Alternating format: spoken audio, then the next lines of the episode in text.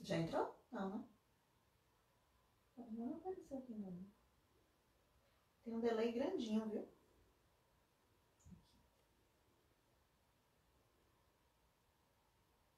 Aí, agora que você fez.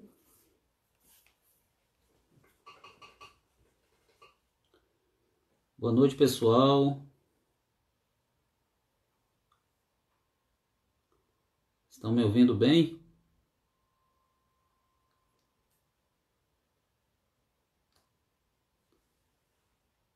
Nosso querido Robério, sempre aqui conosco em nossas lives. Ezequiel, Normélia, Ingrid, Dalisson, Leonardo. Muito bom ter vocês aqui essa noite para tratar de um tema tão, tão importante como as novas relações de trabalho em tempos de, de pandemia. Meu querido amigo Cláudio, Antônio Giovanni, Dani, Thaís, doutora Thaís, seja bem-vinda, doutora. É uma honra tê-la aqui essa noite. Pessoal, enquanto não não convidamos nosso amigo Gessner, é, vai clicando aí no aviãozinho, no coraçãozinho, para que um maior número de pessoas tenha acesso a essa live hoje. Tema muito importante. Registrar a presença aqui da nossa querida amiga Sabrina Portela, pré-candidata vereadora pelo MDB, Augusto Leal, nosso querido amigo, nosso colega Sandro Loureiro, Lúcia Luz, Boa noite, meu amigo. Clebson, Vilmária. Sejam bem-vindos. Iago, Fabrício Vieira. Sejam bem-vindos. Vão clicando aí no aviãozinho, convidando outras pessoas para a gente bater esse papo essa noite com um grande amigo, um grande colega, nosso querido Gessner. Muito bom tê-los aqui essa noite.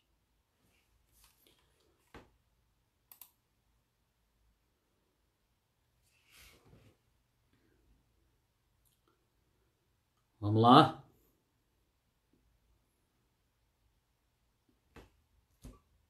Alepiton. Boa noite, querida. Prazer tê-la aqui conosco também. Mateus. Sejam todos bem-vindos. Vão clicando no aviãozinho aí, no uhum. coraçãozinho, para que a gente tenha um maior número de pessoas essa noite, tá bom? Vamos convidar o nosso nosso amigo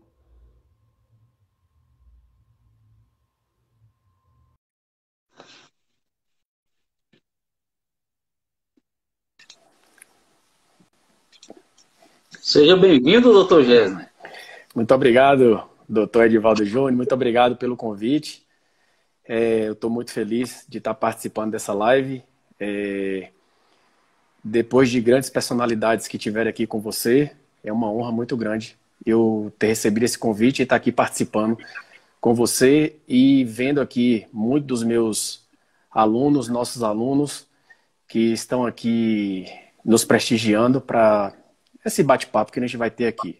Quero mandar um abraço Sim. especial para Clênio Russi, é um colega meu de faculdade que está aqui nos prestigiando nessa live no dia de hoje. Amigo, para aqueles que ainda não, não lhe conhecem, né? É, a gente tem aí um grande número de, de ex-alunos, alunos que se tornaram colegas que estão conosco essa noite. Mas só para aqueles que ainda não lhe conhecem, eu vou lhe, lhe apresentar. Gésner Ferraz, além de ser um grande amigo, um grande colega lá da FAINOR, é mestre em Direito Público, pós-graduado em Direito Processual Civil e professor universitário. Então, meu querido amigo, seja muito bem-vindo. É, vamos bater esse papo aqui de uma forma muito, muito informal, né? Para que as pessoas tenham um maior contato em relação a essas novas relações de trabalho que surgiram com a, com a pandemia. Mas, assim, o tema principal da nossa live é politicando. Então, quem vem aqui tem que falar um pouquinho de política, certo? Então, eu gostaria de saber a sua visão sobre política. O que é que você entende por política? A visão que nós temos de política, né, dentro da essência da palavra, ela está muito distorcida. Hoje nós estamos vivendo um campo de muita polarização de opiniões e o que está dificultando o diálogo relacionado com a palavra política. Porque pela essência, parece uma retórica, mas não é, mas pela essência do, da, da, da, do nosso, da pessoa que nós somos, nós somos todos políticos. Mas é a questão política hoje, ela está pautada em você defender mais os seus interesses partidários do que você está é, propondo soluções para os graves problemas que nós estamos passando de toda a ordem. Então, a visão que eu tenho de política hoje é uma política, é uma visão que nós precisamos é, deixar as amarras relacionadas com essa polarização e passarmos a procurar soluções, porque nós temos visto que a sociedade tem encarado diversos temas que são temas difíceis de ser resolvidos, e se nós não pararmos para discutirmos esses temas e darmos solução, as situações, para mim, no meu, na minha avaliação, ficariam cada vez mais complicadas. Você colocou um tema muito, muito importante aí, Jéssica, que é a questão da polarização na política. Né?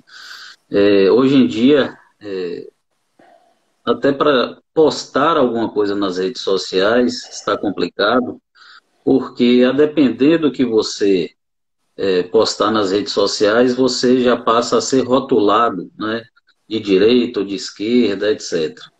É, essa, ontem eu estava vendo aqui uma mensagem de um, de um, de um pastor né, na, nas redes sociais, ele dizendo assim, ele postou dizendo o seguinte, aquela música de Milton Nascimento, ele colocou que a democracia está do lado esquerdo do coração. E só pelo fato de ter colocado que a democracia está do lado esquerdo do coração, já passaram a rotulá-lo de mar marxista, etc., de extrema esquerda. E aí ele teve que explicar que o lado esquerdo do coração é o lado do amor, o lado da paixão, e que a democracia ela tem que ser preservada em razão disso. Então, isso. Então, observe a, a, que ponto nós estamos chegando. É é, como é que você está vendo essa questão democrática hoje no nosso país? A questão da, da democrática, nós, vivenci, nós estamos vivenciando um período democrático. Nós estamos é, é, vivendo um momento democrático. Eu não entendo, na minha opinião, que nós estamos correndo algum risco de perder esse, essa, essa condição que nós conquistamos a partir de 1985. Eu não acredito ainda que é, os setores políticos eles possam, de alguma maneira, usurpar da gente a democracia. A democracia brasileira ela é uma, uma democracia ainda é, é, recém, é, é recém-nascida, mas a, ah, nós aprendemos a conviver com a democracia. Então, a democracia ela, ela é importante para o nosso sistema de convivência do nosso Estado, que está estabelecido pela nossa Constituição. E eu não, assim, quando eu vejo as situações relacionadas com a política, onde existe aí uma, uma tentativa de se é, demonstrar que nós estamos perdendo a democracia, eu não, tenho, eu não acredito muito nesse discurso. Eu acho que a no nossa democracia está consolidada. Nós temos visto o STF atuando e atuando de maneira independente. Nós temos visto os órgãos é, como o Ministério Público e outras instituições como a Polícia Federal atuando também dentro de um contexto democrático e é, respeitando a Constituição brasileira. E é, um processo de você é, tentar usurpar essa democracia, isso causaria aí nas, nas instituições e no, nos juristas e na imprensa uma, uma forma de é, mostrar de maneira mais clara é, a condição de nós estarmos perdendo ou não nessa democracia. Então, eu não acredito ainda que nós estamos perdendo, não. Isso é só um momento que nós estamos vivenciando em relação a algumas opiniões que são mais radicais, mas que faz parte do contexto da democracia pela liberdade né, de livre expressão constitucional de nós nos manifestarmos, claro, respeitando a questão do, das, das manifestações que sejam crime, tirando isso, as manifestações que são legais, elas, dentro de um processo democrático, ela é muito importante. Maravilha, maravilha. Registrar a presença aqui de alguns amigos que estão nos acompanhando. Alisson Ribeiro, Clênio, Bruno Cássio, disse aqui, grande professor, Gesner. Elano, nosso querido amigo. Ela não, ela não, aí. Se abra, se abra, não. Eu acho que é um recado para você. Clênio Rossi. Clênio Rossi. Gustavo, Léo Salgado, nossa querida colega Thaís Guimarães está conosco também. Damasceno, dando A da Graça, está aqui conosco. Leonardo Damasceno. Leonardo Damasceno. Ingrid Rodrigues, Clênio Russi é, fez um comentário aqui, vejo muita influência do judiciário em âmbitos que não são de sua competência, isso me preocupa. Ele coloca um tema interessante Relevante, aqui, exato. que é justamente a questão da, da, da politização da justiça e judicialização da política. Você acha que há, no, no, momento que nós estamos vivenciando, você acha que há alguma interferência do judiciário junto ao sistema político e do sistema político junto ao poder judiciário? O que, é que você acha em relação a isso? Eu acho que sim, o que o que Clênio comenta aí realmente causa, Clênio, uma, uma preocupação. Porque o que você destaca agora aí é que a independência dos poderes ela é fundamental para a harmonia da política. Então, se deve sim ser guardado é, essa é, essa é, limitação de cada poder para que não invada a esfera de um poder no outro e isso cause um problema grave dentro de uma democracia. Então, assim, os papéis eles devem ser muito bem definidos. O papel do Poder Judiciário, o papel do Executivo o papel do Legislativo. Então, quando nós é, é, é, vemos a interferência, por exemplo, de Clênio falando sobre isso, é uma interferência bastante positiva, porque nós, como advogados, ele também é um advogado, ele sente essa, essa intervenção dos poderes que de fato tem acontecido, mas é, em alguns casos essa, essa interferência, esse, esse problema desse ativismo judicial que é muito atacado por alguns professores, até pessoas que estão ligadas ao direito, né, com essa preocupação, mas de fato isso tem existido. E aí é uma preocupação de você poder dosar essa condição para que não haja aí um problema para a democracia em si, né? Maravilha. Registrar a presença aqui de nossa, nossa querida aluna, foi nossa ex-aluna, né? Itana, está nos acompanhando aqui. E uma grande colega, uma grande amiga, Évila, está conosco também. Uma grande honra, Évila, você aqui nos, nos acompanhando nessa live. Jéssica, vamos falamos um pouco de política, né? Vamos agora entrar no tema principal da nossa live. Então, só para aqueles que estão chegando agora, o tema principal da, da live de hoje é novas relações de trabalho, principalmente nesse movimento em que nós estamos vivenciando em relação à pandemia. Então, ainda dá tempo você clicar no aviãozinho aí, no coraçãozinho, convide mais algumas pessoas para que Participem dessa live conosco, uma live muito importante, que vai tratar de temas interessantíssimos. Gessner, antes de, de iniciar a live, eu fui fazer uma pesquisa e vi alguns, algumas manchetes, alguns noticiários, e um deles me chamou a atenção, que diz o seguinte, que entre março e maio, 7,8 milhões de pessoas perderam seus trabalhos. A taxa de desemprego no Brasil ficou em 12,9% entre março e maio de 2020. Isso segundo dados do IBGE. Partindo desse, desse ponto e do tema principal da nossa live, que são as novas relações de trabalho, é, eu gostaria que você falasse um pouco para a gente essa noite sobre as principais mudanças trazidas pelas medidas provisórias que foram editadas pelo governo agora em 2020. Veja bem, Júnior, é, nós precisamos entender o contexto de como é que está funcionando as relações de trabalho. Sim. Antes disso, eu só queria mandar um abraço para a Évila, porque eu sou fã dela e eu preciso que mandar um abraço para ela, certo? eu sou fã, aí eu tenho que mandar. Então vamos lá. Nós temos dois, nós temos que entender o contexto. O primeiro contexto é que de 2017 a 2019 nós tivemos duas reformas trabalhistas. A reforma trabalhista, que foi da CLT e outros diplomas legais naquele momento, que entrou em vigor no dia 11 do 11 de 2017. E depois nós tivemos também a reforma é, trabalhista, que foi é, a Lei da Liberdade Econômica. O que existe no cenário trabalhista é uma tendência, é uma tendência de se fazer a reforma da legislação trabalhista, que foi muito, que é muito atacada é, como uma, uma, uma legislação garantista demais e que há necessidade de se fazer a reforma. Nós não vamos aqui entrar em relação à discussão se essa reforma é positiva para empregado e para empregador, porque isso é uma outra discussão. Nós Sim. estamos analisando um cenário que está acontecendo nos dias de hoje, que é o cenário de reformas trabalhistas.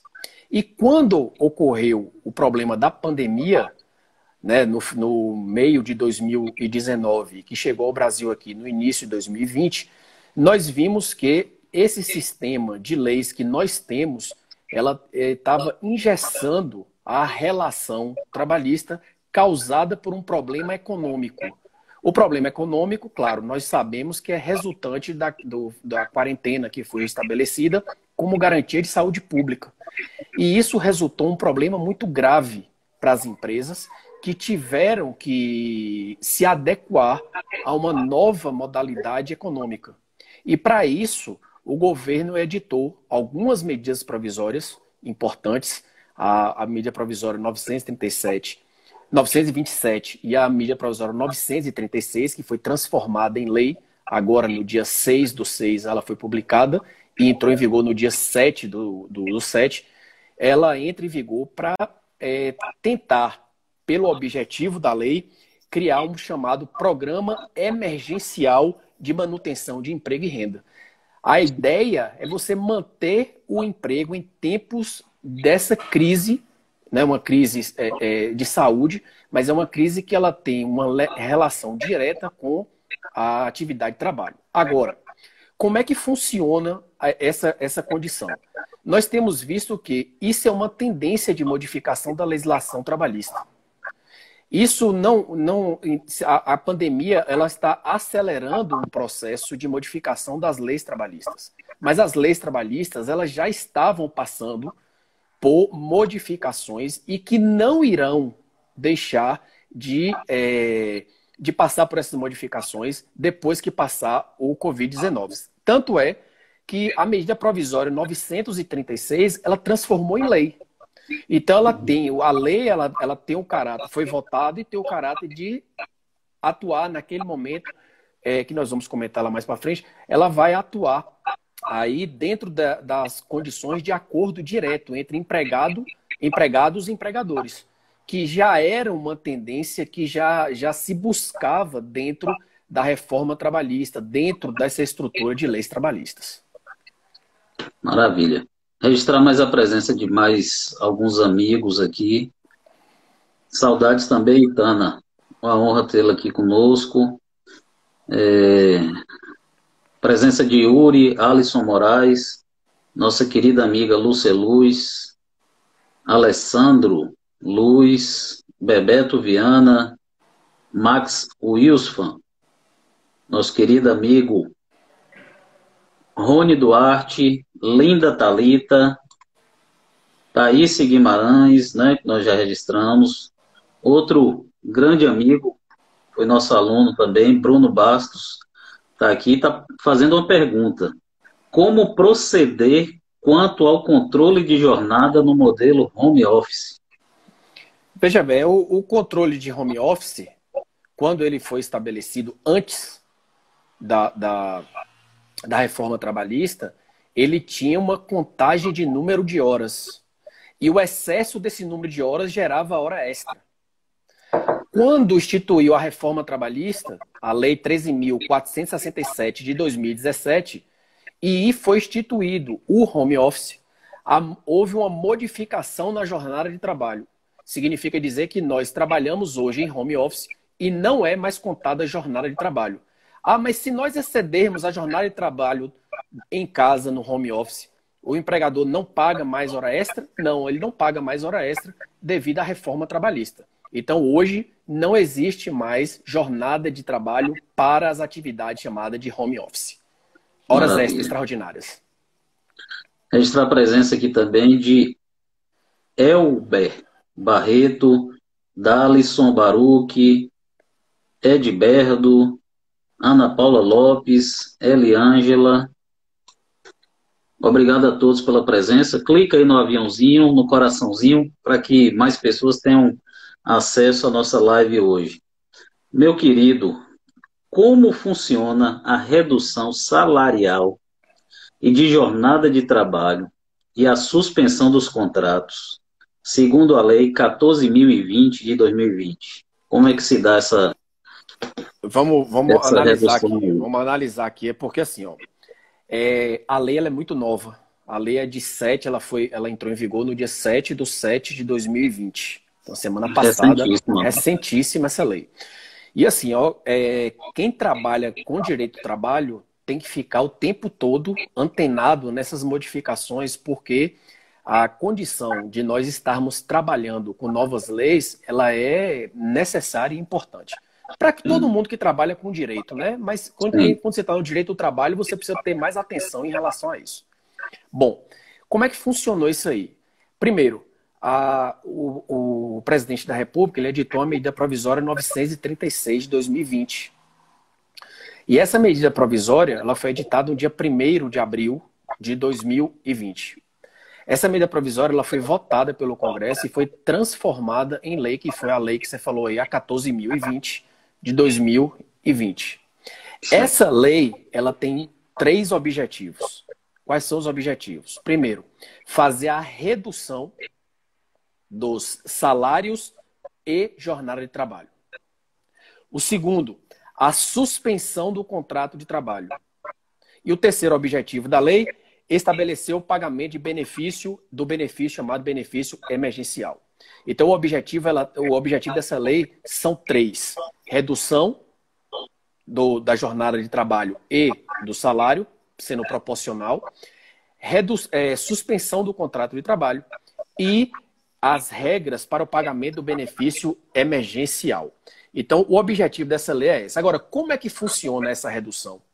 A redução ela é proposta através, ela é um acordo individual feito entre empregados e empregadores para se fazer uma redução salarial e essa redução salarial ela tem um tempo de vigência, que é até o dia 31 de dezembro de 2020. Então, até essa data, o empregado e o empregador eles podem pactuar de maneira individual a redução salarial com a consequente redução da jornada de trabalho. Não existe, não pode, não existe a possibilidade de você fazer uma redução salarial se você não te fizer a redução proporcional da jornada de trabalho. É a primeira coisa. A segunda coisa é que o empregador ele pode fazer a suspensão do contrato de trabalho. Agora, como é que funciona o, é, os prazos estabelecidos para essas reduções. Essas reduções elas podem ser feita, feitas por até 90 dias. As reduções de salário e jornada de trabalho podem ser feitas por até 90 dias. E a suspensão do contrato por até 60 dias. Então, o empregador ele pode chamar o seu empregado no acordo individual e fazer essa redução salarial com a consequente redução da jornada de trabalho pelo prazo de 90 dias ou fazer a suspensão do contrato de trabalho por um período de 60 dias. Isso para que o empregado ele possa manter o seu emprego nesse momento que é, nesse momento que a pandemia tem dificultado a questão econômica dessas empresas. É, Paulinha Sampaio, ela faz aqui uma pergunta aí. Uma pergunta, né? E os impactos dessa MP, do seu ponto de vista, positivo ou negativo? Paulinha, muito obrigado pela pergunta e pela participação. Deixa eu explicar para você. Ó, é, ela já não é mais uma medida provisória, né? Virou lei. A medida provisória 936 virou lei. Então, é a lei 14.020 de 2020. E assim, ó, é, quando você. A gente tem que analisar o ponto positivo e negativo olhando os dois lados. Pelo, pelo lado do empregado, realmente uma suspensão de contrato ou uma redução salarial, ela não é uma coisa que você recebe isso muito bem. Sim. Mas, mas nós temos que levar em consideração também o ponto positivo e negativo em relação ao empregador. Para o empregador, manter o pagamento de salário ou não fazer uma suspensão do contrato de trabalho, ele também resulta num prejuízo que ele não vai poder arcar. Então, para ele, o ponto é positivo, ele ter essa, essa flexibilização nesse momento. Então, é, o que, que precisa nesse, nesse, nesse contrato de trabalho agora? Precisa de bom senso. Por quê? Esse bom senso é que vai reger a relação. Porque você me pergunta assim, ó, redução de salário, ele é, ele é uma coisa benéfica para o trabalhador? É. Ele é benéfica quando está em risco eu perder o meu emprego. Então, se eu não quero perder o meu emprego e quero manter meu emprego, eu preciso, então, ceder na condição de eu poder fazer uma redução salarial ou o empregador fazer uma suspensão do meu contrato de trabalho, segundo as regras que a lei estabelece, e eu manter o meu posto de trabalho, do que eu ser demitido. E nesse momento que nós estamos vivenciando aí, como o professor Edivaldo Júnior falou, são 12,9 milhões de pessoas é, é, é, desempregadas no Brasil, você engrossar essa estatística. Então, é, eu acho que existem os pontos positivos e negativos dessa lei e que devem ser analisados caso a caso, mas agora com muito bom senso. Gesner, é, registrar a presença aqui de mais alguns amigos. Ana Guimarães está conosco. É, Fagner está conosco também, nosso querido amigo. Nosso colega Altamir, Jussânia Barreto, é, Ezequiel Batista, você conhece Ezequiel Batista? Conheço. Gente boa. Gente boa. Poli, Poliana Campos. Ele tá não... estou... O problema dele é que ele é vascaíno. Tirando isso, é. ele é o cara 10. Esse é um defeito grave. É um defeito grave. Grave. Grave. Poliana Campos, estou amando. É, Cláudio, Faz Cláudia, uma pergunta aqui. Cláudio é nosso aluno, lá da, da Fainor. Isso, da Fainor. Ele pode reduzir a suspensão do contrato de trabalho? É, ele, ele pode migrar, né? Ele fala da redução para a suspensão do contrato de trabalho. O, uh, de, você pode fazer a, a, essa migração? Pode, Cláudio. Você pode fazer a migração. Você, em primeiro momento, pode fazer uma redução da jornada de trabalho e consequentemente, a redução salarial, mas se, se a empresa ela não tiver conseguindo arcar com essa condição, ele pode propor ao final do prazo da redução. Porque a pergunta dele é muito importante, porque é o seguinte, ó, se eu faço a redução e estabeleço em acordo individual que a redução vai demorar 40 dias, eu preciso cumprir esse acordo dos 40 dias. Então, depois disso, eu posso entrar com a suspensão? Pode. O que eu não posso é eu fiz um acordo individual de 30 dias de redução salarial com a consequente jornada de trabalho e quando der 15 dias eu falo, não, agora eu quero, eu quero sair disso e entrar na suspensão. Aí não. Sim. Ele tem que manter o acordo que ele foi feito. Então, é isso que a lei, e a lei dela dá essa condição, porque ela fala que a condição de você propor a redução ou a suspensão do contrato de trabalho, ela pode ser sucessiva, não tem problema, ela pode ser sucessiva, dentro dos prazos estabelecidos na lei. Maravilha. É, vamos lá. Pessoal, nosso Nada tema claro. da live, nosso tema da live hoje, novas relações de trabalho com o professor Gessner Ferraz. Vai clicando aí no aviãozinho, no coraçãozinho, convidando outras pessoas para esse bate-papo conosco. Meu amigo, outra pergunta aqui. Quais são as empresas que poderão recorrer à suspensão e às reduções de salário e jornada e quem são os empregados que serão atingidos por essas medidas? Bom, aí nós vamos aqui agora ver é, a questão, porque a própria lei ela estabelece quais são essas condições que as, as empresas têm que estar é, encaixadas, certo?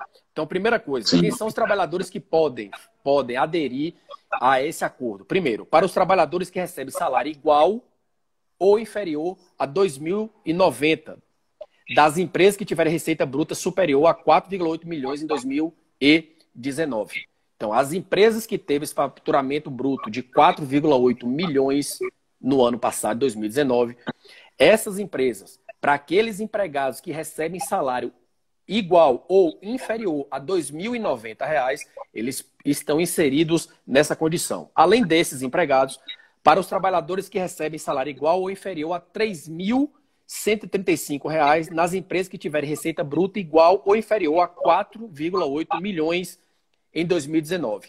Além desses trabalhadores, os chamados trabalhadores hipersuficientes, que são aqueles que têm formação superior e recebem o valor de salário acima de, dois mil, de 12 mil reais, eles poderão também estar, são contemplados para que ele possa fazer essa, é, esse acordo é, individual para fazer a redução do salário, certo?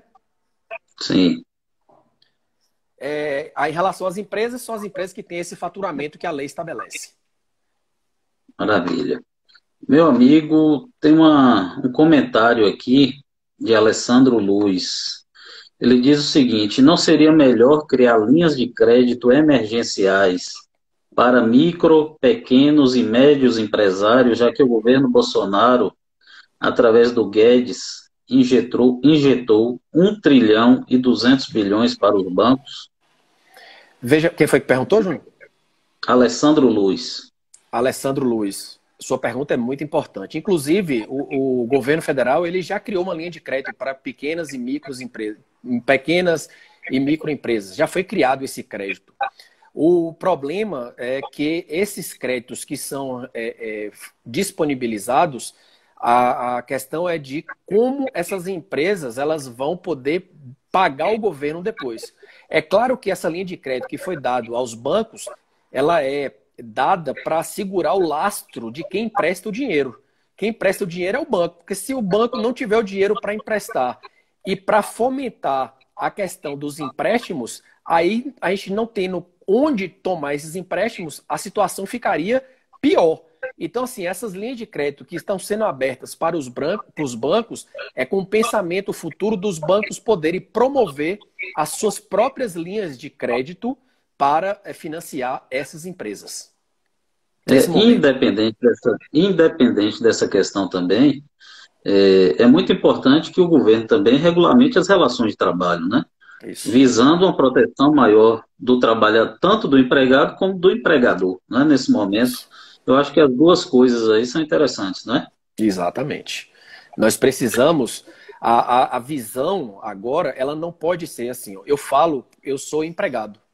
Então, assim, eu poderia estar defendendo uma visão aqui de que não, o direito trabalhista ele não pode ser modificado, o direito trabalhista ele tem que ser mantido, mas o momento que nós estamos passando não é um momento favorável para essas condições. É claro que nós queremos manter os nossos direitos trabalhistas. É muito bom manter os direitos trabalhistas, mas nós precisamos entender é como nós estamos, qual é o, o como, qual é o momento que nós estamos passando em relação a essa crise que foi instalada econômica, sanitária, e que nós precisamos, de alguma maneira, eh, nós precisamos é, alinhar aí as, as ideias para que todos nós possamos sair fortalecidos, com a economia fortalecida, com os empregos fortalecidos, e, um segundo momento, fazermos uma discussão desses direitos trabalhistas aplicados aos contratos de trabalho.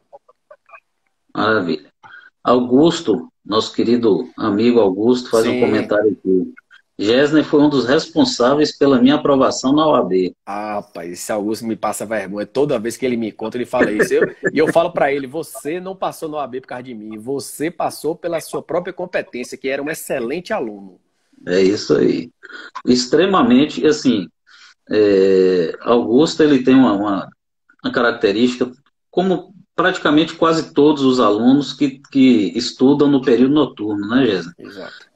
Os alunos que trabalham o dia todo, chegam ali na faculdade às sete da noite, para mais uma jornada, muitas vezes até dez, dez e meia é. da noite, são verdadeiros lutadores que merecem nosso respeito, realmente. É, registrar a presença do nosso querido Marcelo Ferreira Júnior. É um prazer, Marcelinho, tê-lo conosco aqui. Thaís, dupla nota mil. Obrigado, minha querida. Gleice está dizendo, olha, professor, com sua excelente explicação, Aí. quase me convence a migrar para a área trabalhista. Foi minha aluna, Júnior Gleice. Ela é, é uma dessas alunas que você falou que frequenta o horário noturno, que tinha as dificuldades, é de fora, é de uma cidade de fora, mas veio para aqui, fez uma faculdade e fez com excelência, viu? Eu quero registrar isso aí, que Gleice é uma menina desse jeito. E eu também quero só registrar rapidinho, Júnior, que Clênio Russo, ele, Clênio Russo ele reforça aquela tese que nós estávamos falando agora, dizendo o seguinte, ó, criou e chegou. Aqui em Mineiros, Goiás, os bancos abriu linhas de crédito para as empresas. Então, respondendo e complementando a, a, a, resposta de que nós estávamos falando dessa linha de crédito que são favoráveis às empresas. Obrigado mais uma vez aí, Clênio. Registrar a presença de Dimitri Ferreira, você conhece? Dimitri, Dimitri Ferreira, Dimitri Ferreira eu conheço muito, viu? Muito. Meu doutor. É isso aí. É... Alessandro Luiz, ele faz outra, outra pergunta aqui. Uma reforma trabalhista de 2017 não era para gerar empregos? Onde estão esses empregos? Pergunta difícil, viu, Guilherme? Pergunta difícil. E eu não, vou, eu não vou entrar no mérito, não, Alessandro, mas a sua pergunta é muito importante e muito boa de fazer. Porque é o seguinte: a ideia de se criar a reforma trabalhista foi essa. A de criar, diminuir o número, o, o número de direitos né, e fazer com que esses direitos diminuídos pudessem aumentar os postos de trabalho, principalmente dos trabalhos formais.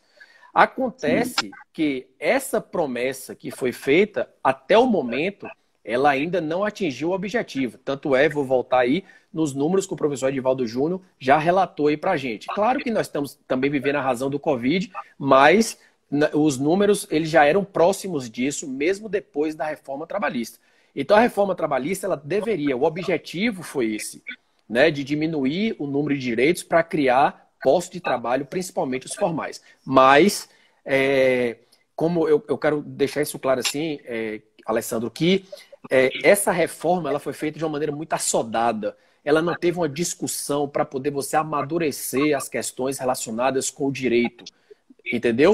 Tanto é que essa reforma trabalhista, muitos juristas não chamam nem de reforma, chamam de adaptação de direitos trabalhistas.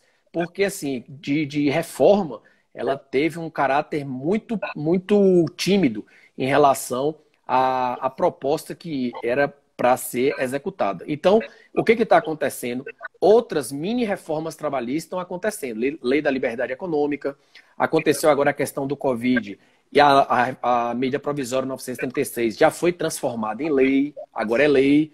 Então, essas condições elas vão se somando e é, como no Brasil já é, já, nós já temos o histórico disso, é só você pegar a CLT de 1943, aquilo é uma coxa de retalho de todas as leis trabalhistas que existiam no Brasil. E nós estamos fazendo o quê? Repetindo o processo de criação de leis, e aí vai chegar um momento que nós vamos ter que fazer, pegar esse, esse tanto de leis e tornar a costurar em outra coxa de retalhos. É. Elano está se pronunciando aí, ó, dizendo que em 2017 tinham 14 milhões de desempregados, só para lembrar. Isso. Não, é, aí é, é, a condição do, do, dos, dos índices que a Elano está mostrando aí, né, de 14 milhões. Se nós temos hoje 12,9 que você falou aí no começo, nós tivemos uma, aí uma, uma redução. Mas é, Alessandro está falando assim, do, da condição de você. É, Alessandro me parece que está falando da condição de criar mais emprego, diminuir mais esse Sim. número né, de, de, de, de empregos formais. Né? Então, assim, é, é, na realidade, e, e, esses empregos que, que havia a possibilidade de, a partir de 2017, a geração de mais empregos, infelizmente a gente está vivenciando um momento extremamente delicado da nossa economia e que tudo indica que haverá uma recessão grande aí para frente, né? Então, é, é, um momento extremamente delicado em que realmente é, traz muita preocupação para a gente, para o nosso país, essa, esse momento que a gente está vivenciando. A Lene, a Lene diz aqui, parabéns, doutor Edivaldo, doutor Gessner, pela live, com explicações estão claras e a maneira de como está sendo conduzida. Obrigado, Lene, pela, pela presença. Gessner, é, deixa eu ver aqui, só que, que Clênio comenta, a pandemia prejudicou muito os empregos que estavam sendo criados. É recessão mundial e não apenas nacional. É, é um problema mundial. Registrar a presença da nossa querida excelência aí, promotora, doutora Solange Anatólio, uma presença de honra na nossa live, viu, doutor Gessner? Não, ela, ela é demais. Doutora Solange Anatólio. Ela, ela é demais. Aí, aí é gente boa. É, ela tem que fazer uma live com ela, viu, Júnior? Tem que fazer uma live tem. com ela. Botar ela aí nessa live. Não é? Meu amigo, em relação a essa questão da, da, das novas relações de trabalho, você quer pontuar mais alguma coisa para a gente passar para outro ponto? Algo que você acha relevante? Não, a relevância da, do contexto que nós estamos vivenciando, ela é um contexto assim, de que promove muita discussão. A gente não vai conseguir aqui falando, mesmo que nós estamos é, tentando fazer uma dinâmica para que todo mundo possa entender de uma maneira bem clara, mas o, o, é, nós precisamos mesmo de uma discussão jurídica, que nós precisamos mesmo sentar para podermos discutir esses aspectos de emprego, trabalho, é, legislações no Brasil. Nós não podemos estar assim é, é, nos deixando levar por esse momento né, que nós iniciamos a conversa de polarização em relação a discussões jurídicas, principalmente jurídicas, porque Claro, nós temos aí muitas cabeças pensantes em nosso país, juristas, que precisam dar a sua contribuição nesse momento para nós podermos é, sair dessa, dessa crise que futuramente, como você destacou muito bem aí, né, nós vamos passar por um processo econômico aí de uma recessão muito grande. Então nós precisamos ter um cuidado nesse momento para discutir essas questões de regras, de leis e entendermos esse cenário jurídico. É isso aí. Minha querida esposa já puxou aí um hashtag live com doutora Solange Anatólia, tá vendo? Aí, ó, eu falei para você. Meu amigo, olha só, nós temos outro, outro momento aqui da nossa hum. live, que é um momento bem interessante. E só para lembrar o pessoal que está nos acompanhando, nossos amigos, colegas, ex-alunos que estão conosco, para fazer o print da tela e compartilhar, nos marcar aí no Instagram, para a gente alcançar um maior número de pessoas. E lembrando o seguinte, as nossas lives, doutor Gessner, estão no podcast, viu? Ótimo, E ótimo. também no YouTube. Fique, ah. fique ligado no movimento. Meu amigo, ótimo. nós temos um quadro, um quadro aqui na nossa live. Quando, quando nós idealizamos essa live politicando, é, sempre falando de política, né? Política tem, tem relação com tudo, praticamente. Nós criamos um quadro aqui que é o que se chama Chimango Café com Chimango. Né? Certo. E isso partiu muito do seguinte: qual foi a ideia, Gessner? Quando eu estive como, como vereador aqui em Conquista, no ano passado, é, eu apresentei um projeto de lei criando a Semana do Biscoito em Vitória da Conquista. Justamente ah. para é, é, trazer uma maior publicidade em relação à produção do biscoito, que é um grande é, instrumento um patrimônio da nossa histórico, né? Patrimônio da histórico da economia local. Né? Então, uma semana para você divulgar, para você estudar, é, conhecer a história do biscoito em nossa cidade. Então, nós criamos essa semana através de lei, que foi sancionada pelo nosso prefeito Ezen Guzmão, e aí, partindo dessa, dessa ideia, nós criamos esse quadro, né, Café com Chimão, que é aquele momento mais informal, você toma um cafezinho, um chimanguinho, né? E aí eu vou lhe fazer algumas perguntas aqui, é um bate-bola, e você vai me responder aí, certo? Beleza, beleza. Você vai me indicar um livro para quem está nos acompanhando também hoje. A Bíblia. Maravilha. Não precisa nem perguntar por quê, né? É o livro mais lido de todo o mundo. O mundo. Uma série. É... House of Cards. House of Cards. É, essa é, é forte, viu, meu irmão? Um filme. A Vida é Bela. A vida é bela. Você vai me dizer aí uma referência política no Brasil e uma referência política no mundo. Eu vou falar uma referência política no mundo que não era político, mas era um ativista político, eu admiro demais e você cita muito ele, porque eu sei que você também é fã, que é Martin Luther King. E no Brasil, uma referência política que eu vou citar, dentro desse contexto que nós estamos vivenciando, é Leonel de Moura Brizola. Maravilha. Maravilha. Acarajé ou abará? Ah, carajé. E outra, com pimenta, viu, Júnior? Com pimenta. É, muita pimenta? pimenta? Muita pimenta, apimentada. Esporte favorito. Você é um, você é um cara esportista, né? Até para você falar qual é o esporte favorito é, é complicado. Porque você é fitness. Eu gosto muito, eu gosto muito de fazer atividade física, você me conhece disso. Eu, minha esposa, a gente gosta muito de fazer atividade física, mas assim, o esporte assim que eu mais gosto de fazer realmente é a corrida. Eu me sinto muito bem fazendo a corrida, é uma coisa que eu já pratico há muito tempo e eu gosto muito de fazer. Aí. É... Augusto está se manifestando ali, eu vou perguntar logo. Qual é hum. seu time? Ah, o time é o maior do mundo, né? O Flamengo. É. A nação, né?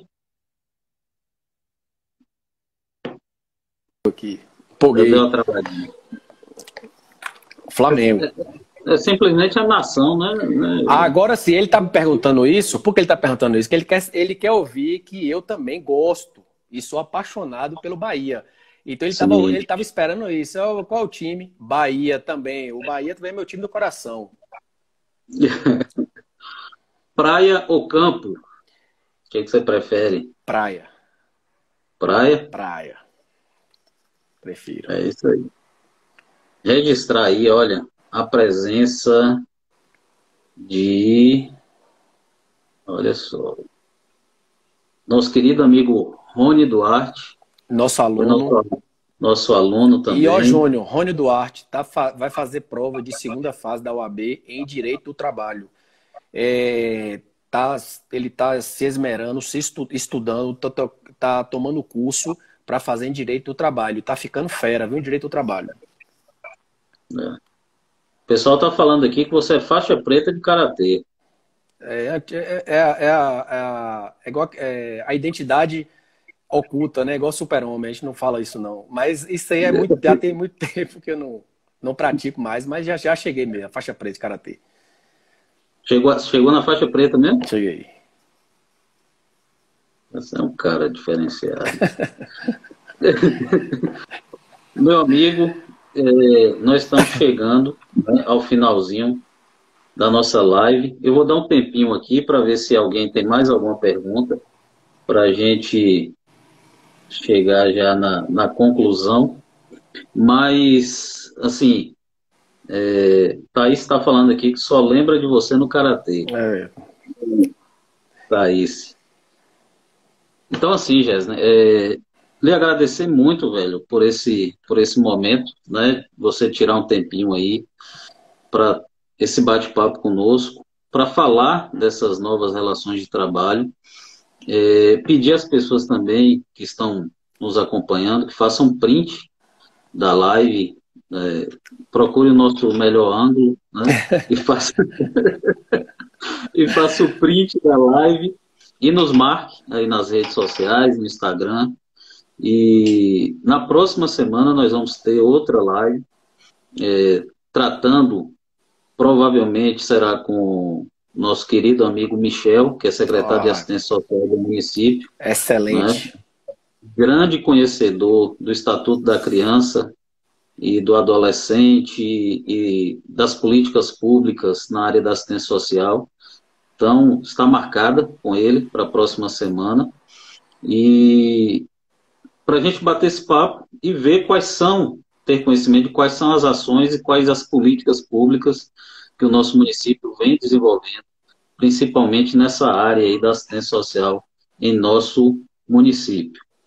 É, Alessandro Luiz está tá fazendo a pergunta aqui. Jataí ou Vitória da Conquista? Ah, rapaz, essa pergunta aí, hein?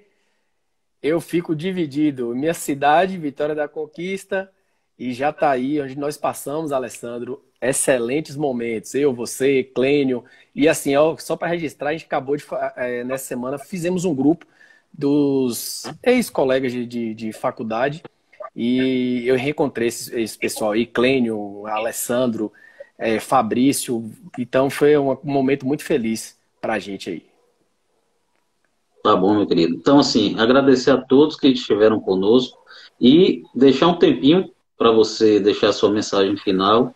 E aí fica à vontade. Eu gostaria de agradecer, falar. Júnior. Eu gostaria de agradecer pela, pela nossa amizade, em primeiro lugar, né? Que nós temos sempre é, essa amizade desde que a gente era criança. E Sim. estarmos aqui numa live explicando, né, num contexto sério como esse, explicando essas condições, foi, para mim, muito importante. Eu gostaria também de agradecer a cada manifestação que foi dada aqui, né, que a gente não vai lembrar o nome de todo mundo, Sim. mas eu quero falar aqui Thaís, Alene, Marta, Clênio, é, Max, Elano, Murilo, né, Antônio Giovanni, Rony, todos esses que participaram com a gente. E aqueles que eu não citei o nome, que eu também estou citando aqui, só falando isso, dizendo que eu é uma live que a gente programou, uma live que a gente vai fazer, uma live que não seria uma live é, longa para não ser cansativa, e eu acho que nós atingimos nosso objetivo, e eu estou sempre à sua disposição, você sabe disso. Eu sou seu amigo, lhe considero assim. Sei que você também me considera assim e eu estou sempre à sua disposição. Valeu? Um abraço aí para Alessandro, viu? Alessandro também. Meu querido, um abraço, muito obrigado. É... Doutora Solange está dizendo aí para você mandar um abraço para Caio César. Ah, sim, Caio César foi meu aluno. Caio César foi meu aluno. Hoje promotor de justiça, né? Deixar registrado. Em Minas Gerais, né? E foi meu aluno na UESB. Excepcional aluno, viu?